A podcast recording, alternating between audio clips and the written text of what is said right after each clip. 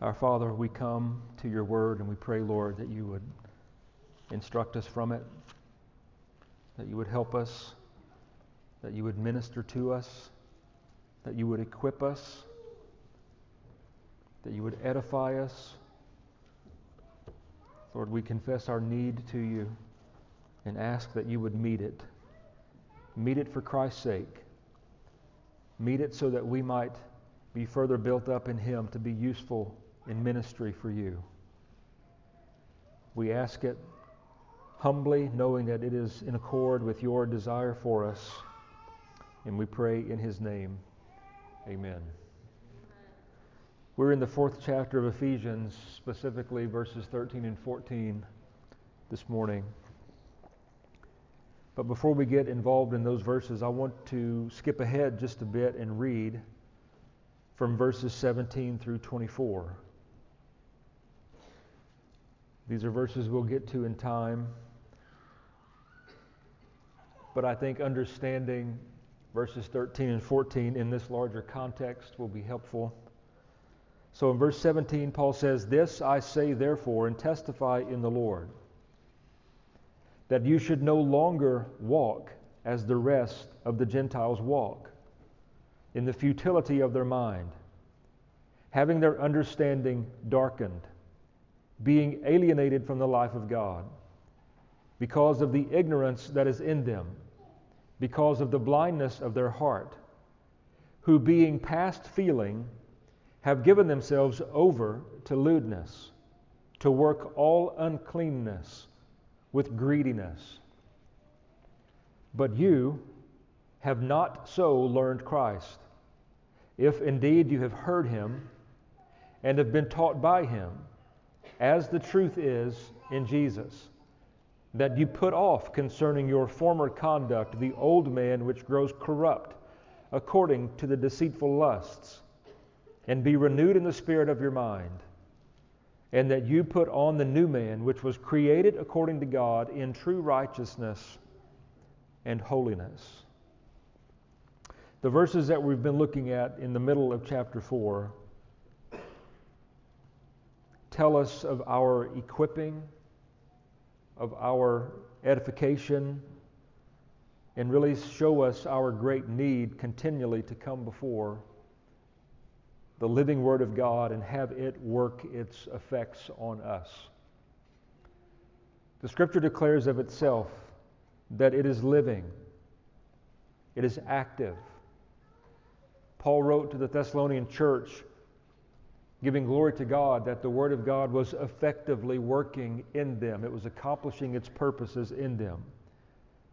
The Scripture tells us that the Word of God never goes forth with an intended purpose that it does not eventually accomplish. We're given illustration as the rain descends from heaven and falls upon the earth and renews and replenishes it, so the Word of God falling upon the heart of a believer effectively works. I skipped ahead and read these verses this morning to show us the larger context and why we need such equipping and edifying.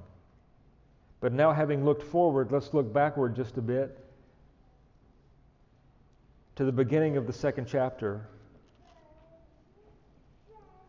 And before I read it, I just want to say this. What we have been delivered from as Christians what we have been delivered from or out of, what we have been rescued from by our God and Father in heaven, still exists.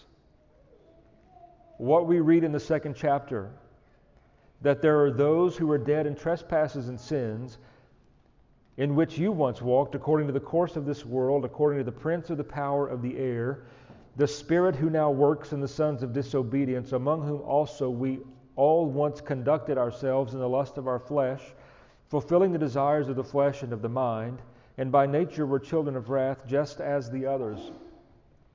This is a reality that still exists. Not to negate the fact that we've been rescued out of it, and that gives all glory to Christ for coming to us in this condition in bringing us out of that condition, the Father, through the work of the Son, applied by the Spirit, conveying us from darkness to light. But this is still very much a reality. We're going to see it more keenly at the end of Ephesians in chapter 6, where Paul writes of this real yet unseen realm of spiritual warfare. Not only does this exist, the old man, who was a friend to all of this, the old man still exists in us, that old man that felt so at home and so comfortable there in those first few verses of chapter 2. Rejoicing in iniquity, walking according to, the, to the, his flesh, his lust, that old man still resides in each one of you and me as a believer. It's called remaining sin. And it gives reason for the hope that we have that one day we will be removed from even the presence of remaining sin in us. But still, Christians, as Christians, we live in this world system. Obviously, we're told in the scriptures, we're exhorted not to be of the world, not to let it define our values and our desires. But nonetheless, we cannot remove ourselves from being in the presence of the world. So, to go back to this second chapter, we are immersed every day amongst this sphere of people who remain dead in sin, who are the objects of our evangelism, the objects of our mercy, the objects of our compassion. But yet we realize that the prince of the power of the air that is for now holding them captive is still very much a lion on the prowl, seeking whom he may devour. And if he can bring you, Christian, to the point of a fall, if he can so manifest himself in your life through temptation, through desire, through the lust of your flesh, through the desires of your mind, then the cause of Christ and the kingdom of Christ suffers. So, with all of these realities in play, the fact that here we are as new creatures, having been called out of the world, having been given a new heart, having been regenerated by the Spirit of God, having been given new desires, we come together on the Lord's day. We seek to edify one another. We seek to be equipped by the Word. All of this to give the praise to Christ and helping us to go back into the reality of the world to live in a way that honors Christ and to live in a way that our own sanctification and growth in the Spirit is not hindered. I suspect that you feel in your own experience the tension of these things. I suspect that you feel keenly the struggle that is taking place in your own heart and in your own mind of the Spirit of God within you struggling against those worldly, fleshly appetites that war against the soul. Well, what we're reading and studying here in the fourth chapter is part of what the Word of God presents to us as a great help, a necessary help to the believer, to the Christian who realizes and senses this great struggle within them. Let's read verse 13 and 14 in its, in its context, in its paragraph. So let's go back to verse 11, which rests upon the foundation of Christ giving gifts according to his own measure, gifts of grace. Verse 11, he gave some to be apostles and some prophets some evangelists, and some pastors and teachers. For what reason? For the equipping of the saints for the work of ministry. We looked at that beginning last week. And for the edifying of the body of Christ. Till we all come to the unity of the faith and of the knowledge of the Son of God to a perfect man, or the ESV reads there, to mature manhood, to the measure of the stature of the fullness of Christ. That we should no longer be children, tossed to and fro and carried about with every wind of doctrine. So, these two things I want to bring out even more today, Lord helping us. The equipping of the saints and the edifying of the body of Christ. Let me point out some obvious things.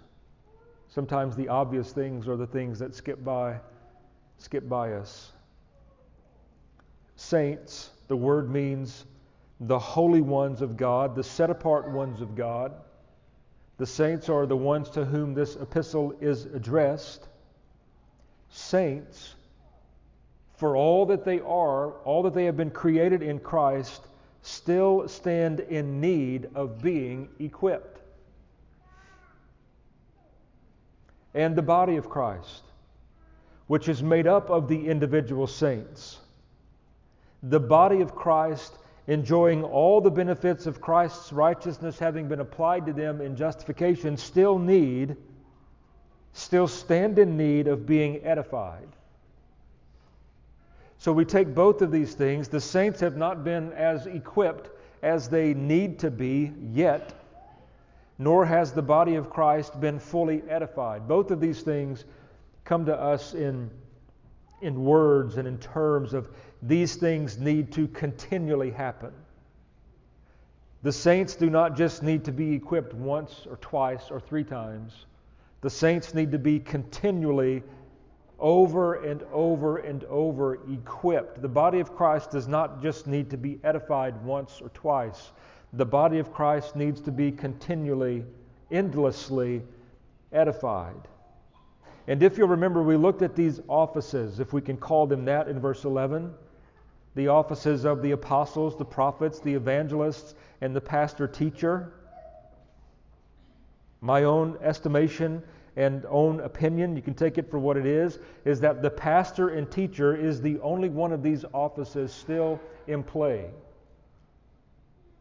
I think the evangelist speaks to the, the New Testament evangelists, such as Philip, not the work of an evangelist that all of us are called to. We've talked about that. All of these have something in common. What they have in common is the ministry of the Word. The Lord Jesus gifted the apostles to write the Word. Having been eyewitnesses of his resurrection, the Lord Jesus gifted some as prophets to directly speak in the New Testament era under his immediate inspiration. The Lord Jesus gifted some in this area of evangelism, like Philip, to be powerfully used of him. And now we get down to this last group the pastor teacher, one office with a dual function. All of these have in common the ministry of the word.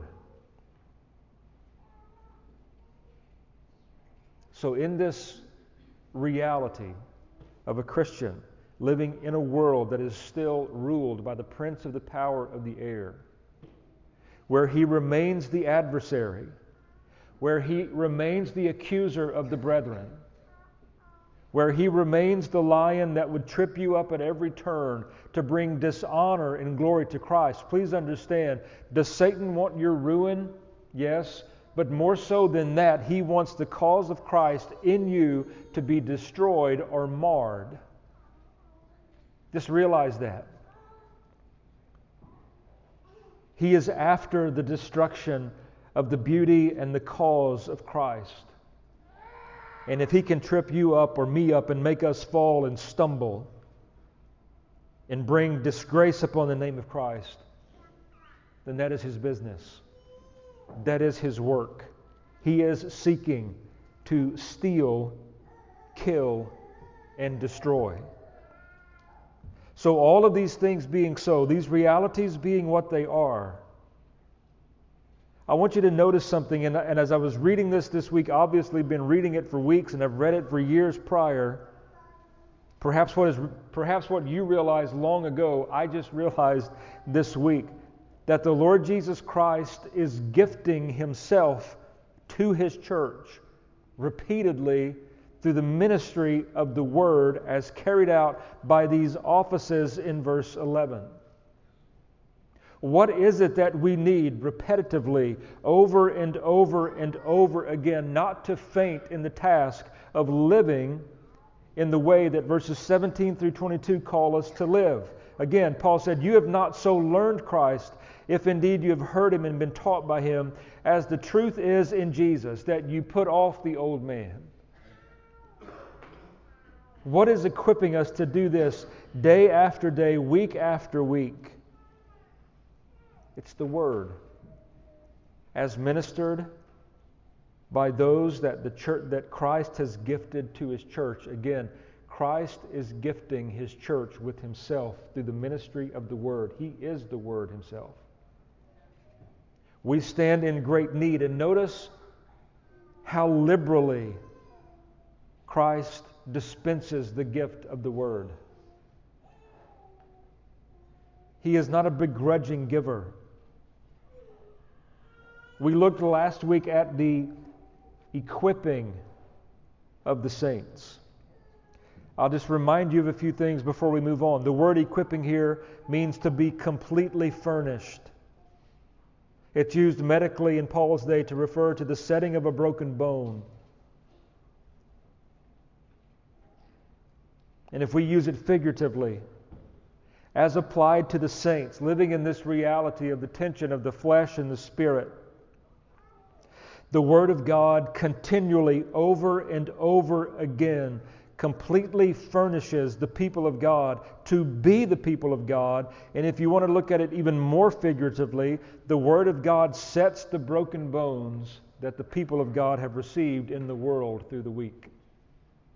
It puts us back together. I said last week that this word was used in Matthew's gospel to refer to James and John who were mending their nets. They were equipping their nets for the next morning's fishing. Applied figuratively again, the Word of God, as ministered by the Spirit of Christ, is equipping or mending the nets of the saints that have been ravaged throughout the week by the worldliness of the world. We need this continual equipping for the work of ministry. Ministry is too hard to perform unequipped. Ministry will be left undone if we aren't set right, mended from all of the things that we have endured throughout a week. And that's not to say the only time the Word of God mends and sets right is in public preaching. I'm not saying that. You give yourselves to the Word at home through your reading and your study, and very often this ministry is performed to you. It sets you right, it sets your mind right.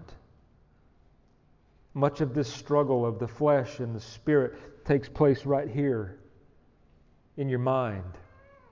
That's why the scripture tells us our minds need to be renewed. We need, we need to begin to think God's thoughts after Him.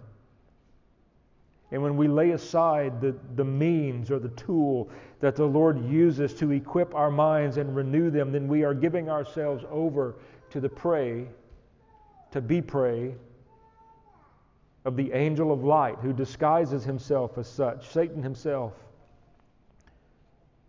So we move on from this equipping of the saints to, secondly, this morning, for the edifying of the body of Christ. Again, the obvious the body of Christ stands in need of continual, habitual edification. The word means to be built up, can be applied to the building up of a house brick by brick, stone by stone, the, the building up of a structure. This is the word that the Spirit of God has used to describe the ministry of the Word in the corporate gathering of the body. The body of Christ is being edified. Because all week long, the things of the world seek to tear us down. We need this ministry of the Word in our life. We can think of it along two lines. Externally, the body of Christ is built up through evangelism. As more and more are brought into salvation in Christ and added to the number of the church externally, the church is built up through this ministry of evangelism. But really, it's more the internal building up that is what is primary in the context of verse 12 and 13.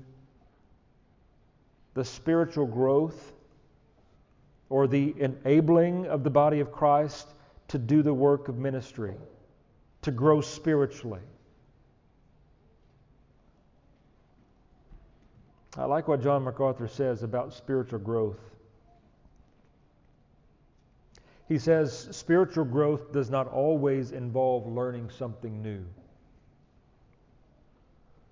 Most often, our most important growth is in regard to truth we have already heard, but not yet fully applied. That's where the majority of Christians grow. If you've been a Christian for some time, generations perhaps, it's probably a rare occasion that something brand new is taught to you. Because the word is living and active, certainly that is a possibility. Certainly that is something we yearn for. But most often, those that have been Christians some time, your spiritual growth in mind comes in the realm or the sphere of being obedient to what we already know. This is the edifying of the body. And again, it implies the very opposite. Both of these imply the opposites. If the saints stand in need of equipping, mending, then the opposite effect is that the, wor- the world, in opposition to the Word, is at work destroying. Since the body of Christ needs to be edified, the opposite is in the same realm is true. And now it's as if we can pause here and ask a question. The question could be phrased like this How long? How long do the saints need to be equipped? How long does the body need to be edified? So, to answer the question, I'll point you to the first word of verse 13 till or until until this happens.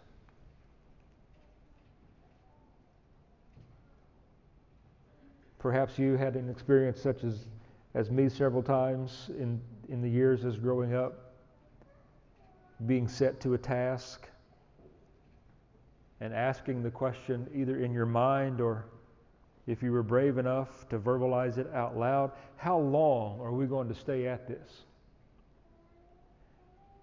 And the answer would come until we're done, until we're finished. How long are we going to stay at this, what was perceived to be a, a grueling, endless task? Until we're done. So let's apply that to this question of how long do the saints need to be equipped? How long does the body need to be edified? The answer is until we are done. Done with what is the next question. So we have to keep reading verse 13. Until we all come to the unity of the faith and of the knowledge of the Son of God, to a perfect man, to the measure of the stature of the fullness of Christ. And so let's just take the last, because I think all of these three that come before it are really pointing to this last phrase. How long do the saints need to be equipped? How long does the body of Christ need to be edified? How long do we as individual Christians need to continually give ourselves to the church using the gifts that we have been given to equip and to edify one another? How long? until we get to this last phrase, until we reach the measure of the stature of the fullness of Christ. That's how long. And then, if we have any sober mindedness at all, we'll realize that this is not going to happen fully in this life. So, the answer to the question, how long? The answer is until Christ returns or until Christ calls you home and you walk through the valley of the shadow of death. This is how long. There is no, quote, early retirement from the Christian life. There is no point that you and I can attain to to say that now we're finished. The reason that I say that is because of, of this last phrase, the measure of the stature of the fullness of Christ. You realize what we're saying if we say that we have reached this point of early retirement from Christianity and following Christ. What we're saying, in essence, is that we have reached the fullness of the measure of the stature of Jesus Christ. That's the intended goal. If you were to go to Romans chapter 8, verses that I think I've quoted from in recent weeks, but I don't know that we've actually gone there and read them. Romans chapter 8, beginning in verse 28, the verse that we know so well and quote so often. We know that all things work together for good to those who love God, to those who are the called according to his purpose. Then the 29th verse, for whom he foreknew, he also predestined to be conformed to the image of his Son, that he might be the firstborn among many brethren. So, conformity to the image of Jesus Christ is the end goal of the Father in redeeming anyone at all. And He uses the means of His church, more specifically, the gifts that He gives to His church to minister the Word to accomplish this very thing.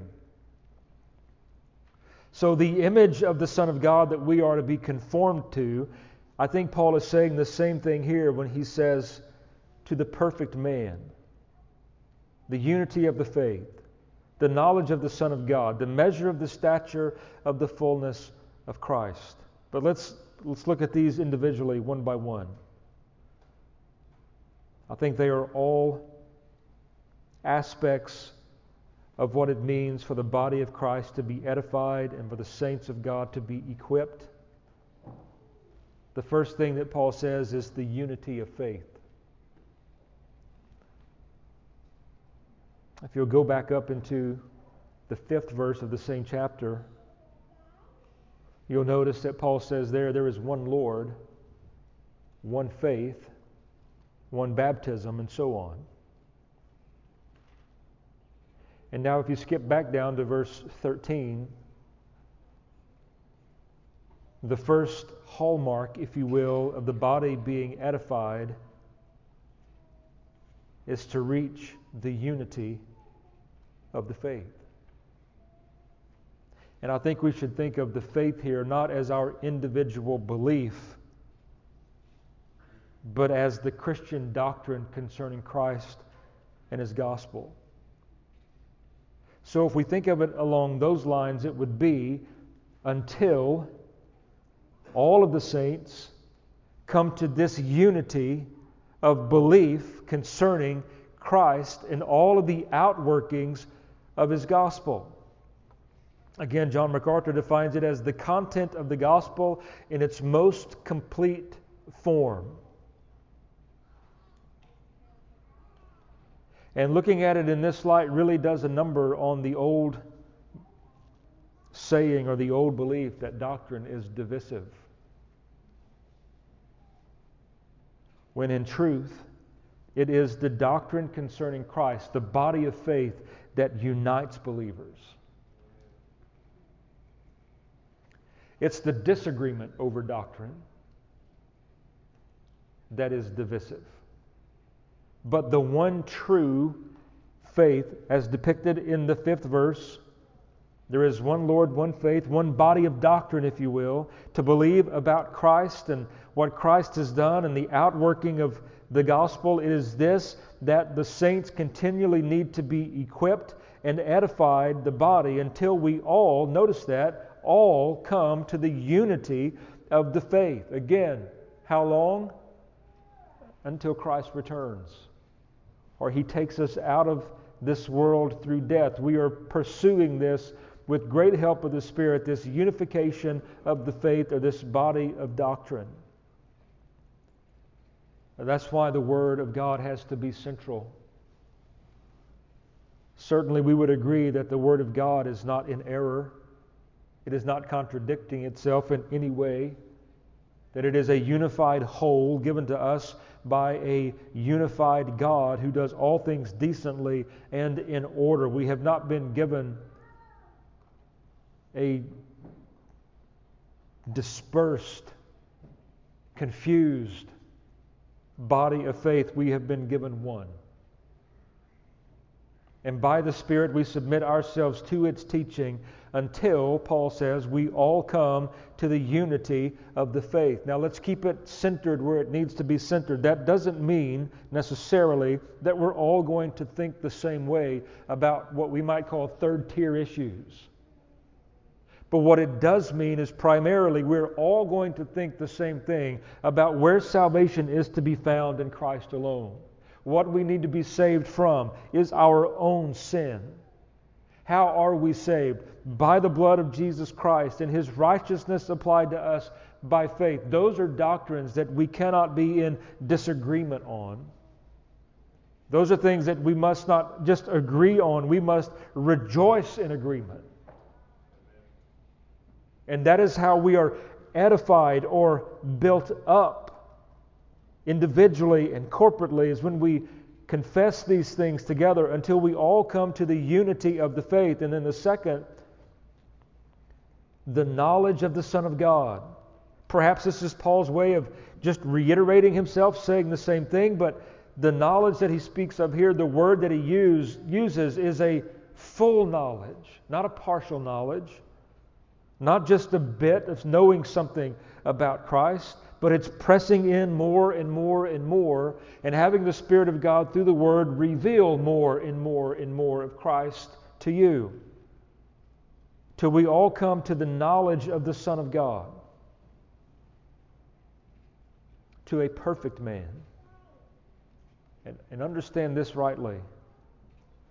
It's not a perfectly sinless man.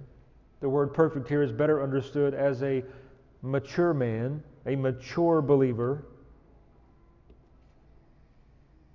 And then the last, the measure and the stature of the fullness of Christ.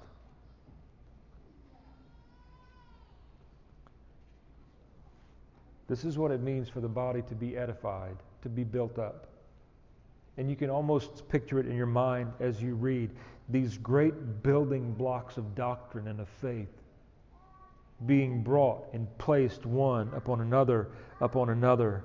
The unity of the faith, the knowledge of the Son of God, mature manhood, and then finally to the measure of the stature of the fullness of Christ. This is the end goal of your Father in heaven in your salvation is that you would be conformed to the image of his Son and that you would glory in it and that it would be your heart's desire. But so far, we've spoken of these things, or at least I have, in terms of where we might understand it as, as our individual selves as Christians. Let me remind you the context here is the body. And the church is unique in this sense. It is through a diversity of gifts given by the Savior that the church grows into a unified whole. Through a diversity of gifts given by the Savior to individuals who then use those gifts unto His glory, unto the edifying and the unity of the larger whole. And what results at the end of this when we move from verse 13 into verse 14? And I think here is part of the definition of what it means to be a perfect or mature man, believer. Once we have some degree of the measure of the stature of the fullness of Christ, is in verse 14 that we should no longer be children. The word here is infants. It's the same word that is used by the writer of Hebrews to speak about those who, by this point, should be ready for the real meat of the Scripture, but yet you still need the milk. Paul says here that we should no longer be as infants, as children, tossed to and fro. How often in, in, Paul's writings does this imagery of being on a ship, tossed to and fro, come up? From speaking from his own experience, no doubt knowing exactly what it me- has meant to be there tossed about. But yet he's painting this imagery of an immature believer being tossed one direction and then another direction with every wind of doctrine, which is the exact opposite of the unity of the faith. The unity of the faith being, again, that body of doctrine that speaks the truth or understands the truth concerning Christ and salvation. Well, then we get down here to what is a mark of an immature believer. It is one that is tossed to and fro by every wind of doctrine, by the trickery of men and cunning craftiness of deceitful plotting. This is why the church needs the edification that is brought on by the ministry of the Word. If we're ever really to come and rest upon the unified body of doctrine concerning Christ and not be tossed this way by some flamboyant, eloquent speaker and then tossed this way by another eloquent, eloquent speaker, obviously of which I'm not, then we need this unity of faith, unity of doctrine. But yet, some live the entirety of their Christian lives right here in verse 14. Tossed to and fro. Perhaps you've talked to people like this. You talk to them one time, they're all about this doctrine. Talk to them, and a few months later or a year later, perhaps they've done a 180 and it's something totally different. It's just back and forth. And usually, not always, usually it corresponds to some, usually it corresponds to whomever they're listening to. That's why it's imperative as believers we study the Word for ourselves, and then we submit ourselves, our minds, and our lives to those that preach the Scriptures. We live in a day that is unique.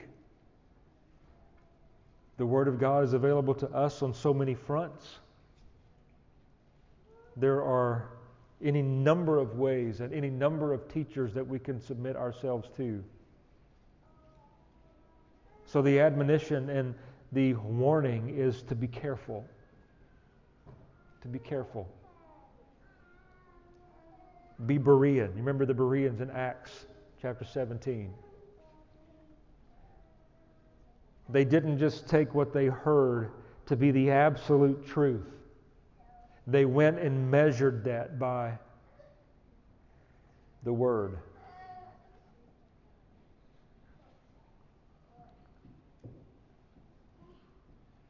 So these two things stand out to me as the two flagships, if you will, of the church reaching and attaining the goal set for it by God in Christ.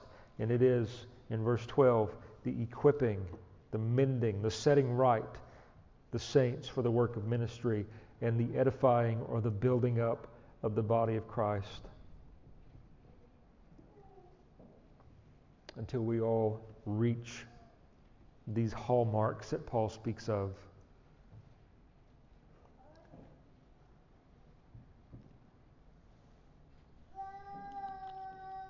And reach the point that we are no longer tossed to and fro.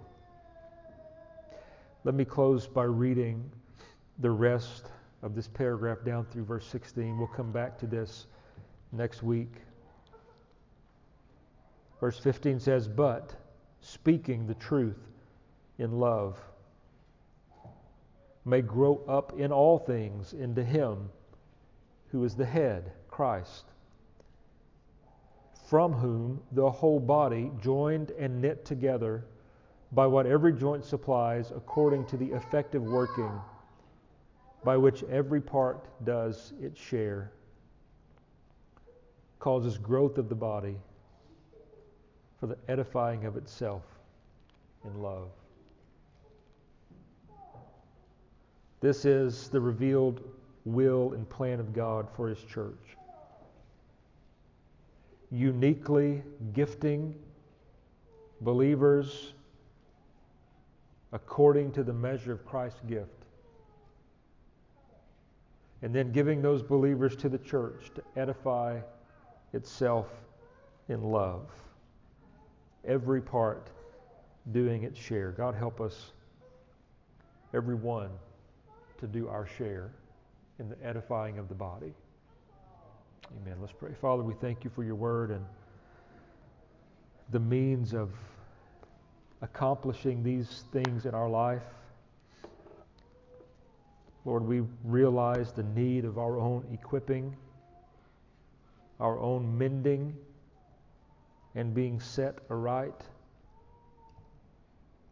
Father, we realize corporately as a body the need of our own edification, our own building up. And we're thankful, Lord, that you in wisdom have gifted the church with the means to be able to edify itself in love.